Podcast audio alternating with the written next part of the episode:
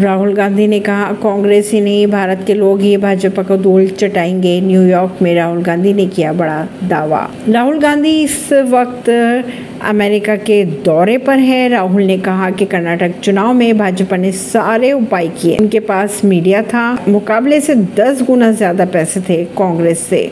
एजेंसियाँ थी, लेकिन उसके बावजूद कांग्रेस ने उन्हें हरा दिया। राहुल गांधी अपने अमेरिका दौरे पर लगातार केंद्र की भाजपा सरकार पर निशाने साध रहे हैं। अभी हाल ही में उन्होंने ताज़ा बयान दिया, जिसमें उन्होंने कहा कि कर्नाटक में जिस तरह से कांग्रेस पार्टी ने भाजपा को धूल चटाई है। उसी तरह से तेलंगाना और अन्य राज्यों में भी कांग्रेस भाजपा को हरा पाएगी। राहुल गांधी ने यह भी कहा कि कांग्रेस ही नहीं, बल्कि देश की जनता भी बीजेपी की नफरत भरी विचारधारा को हराएगी। मैनहट्टन में भी रैली करेंगे राहुल गांधी। को मैनहट्टन में एक रैली करेंगे।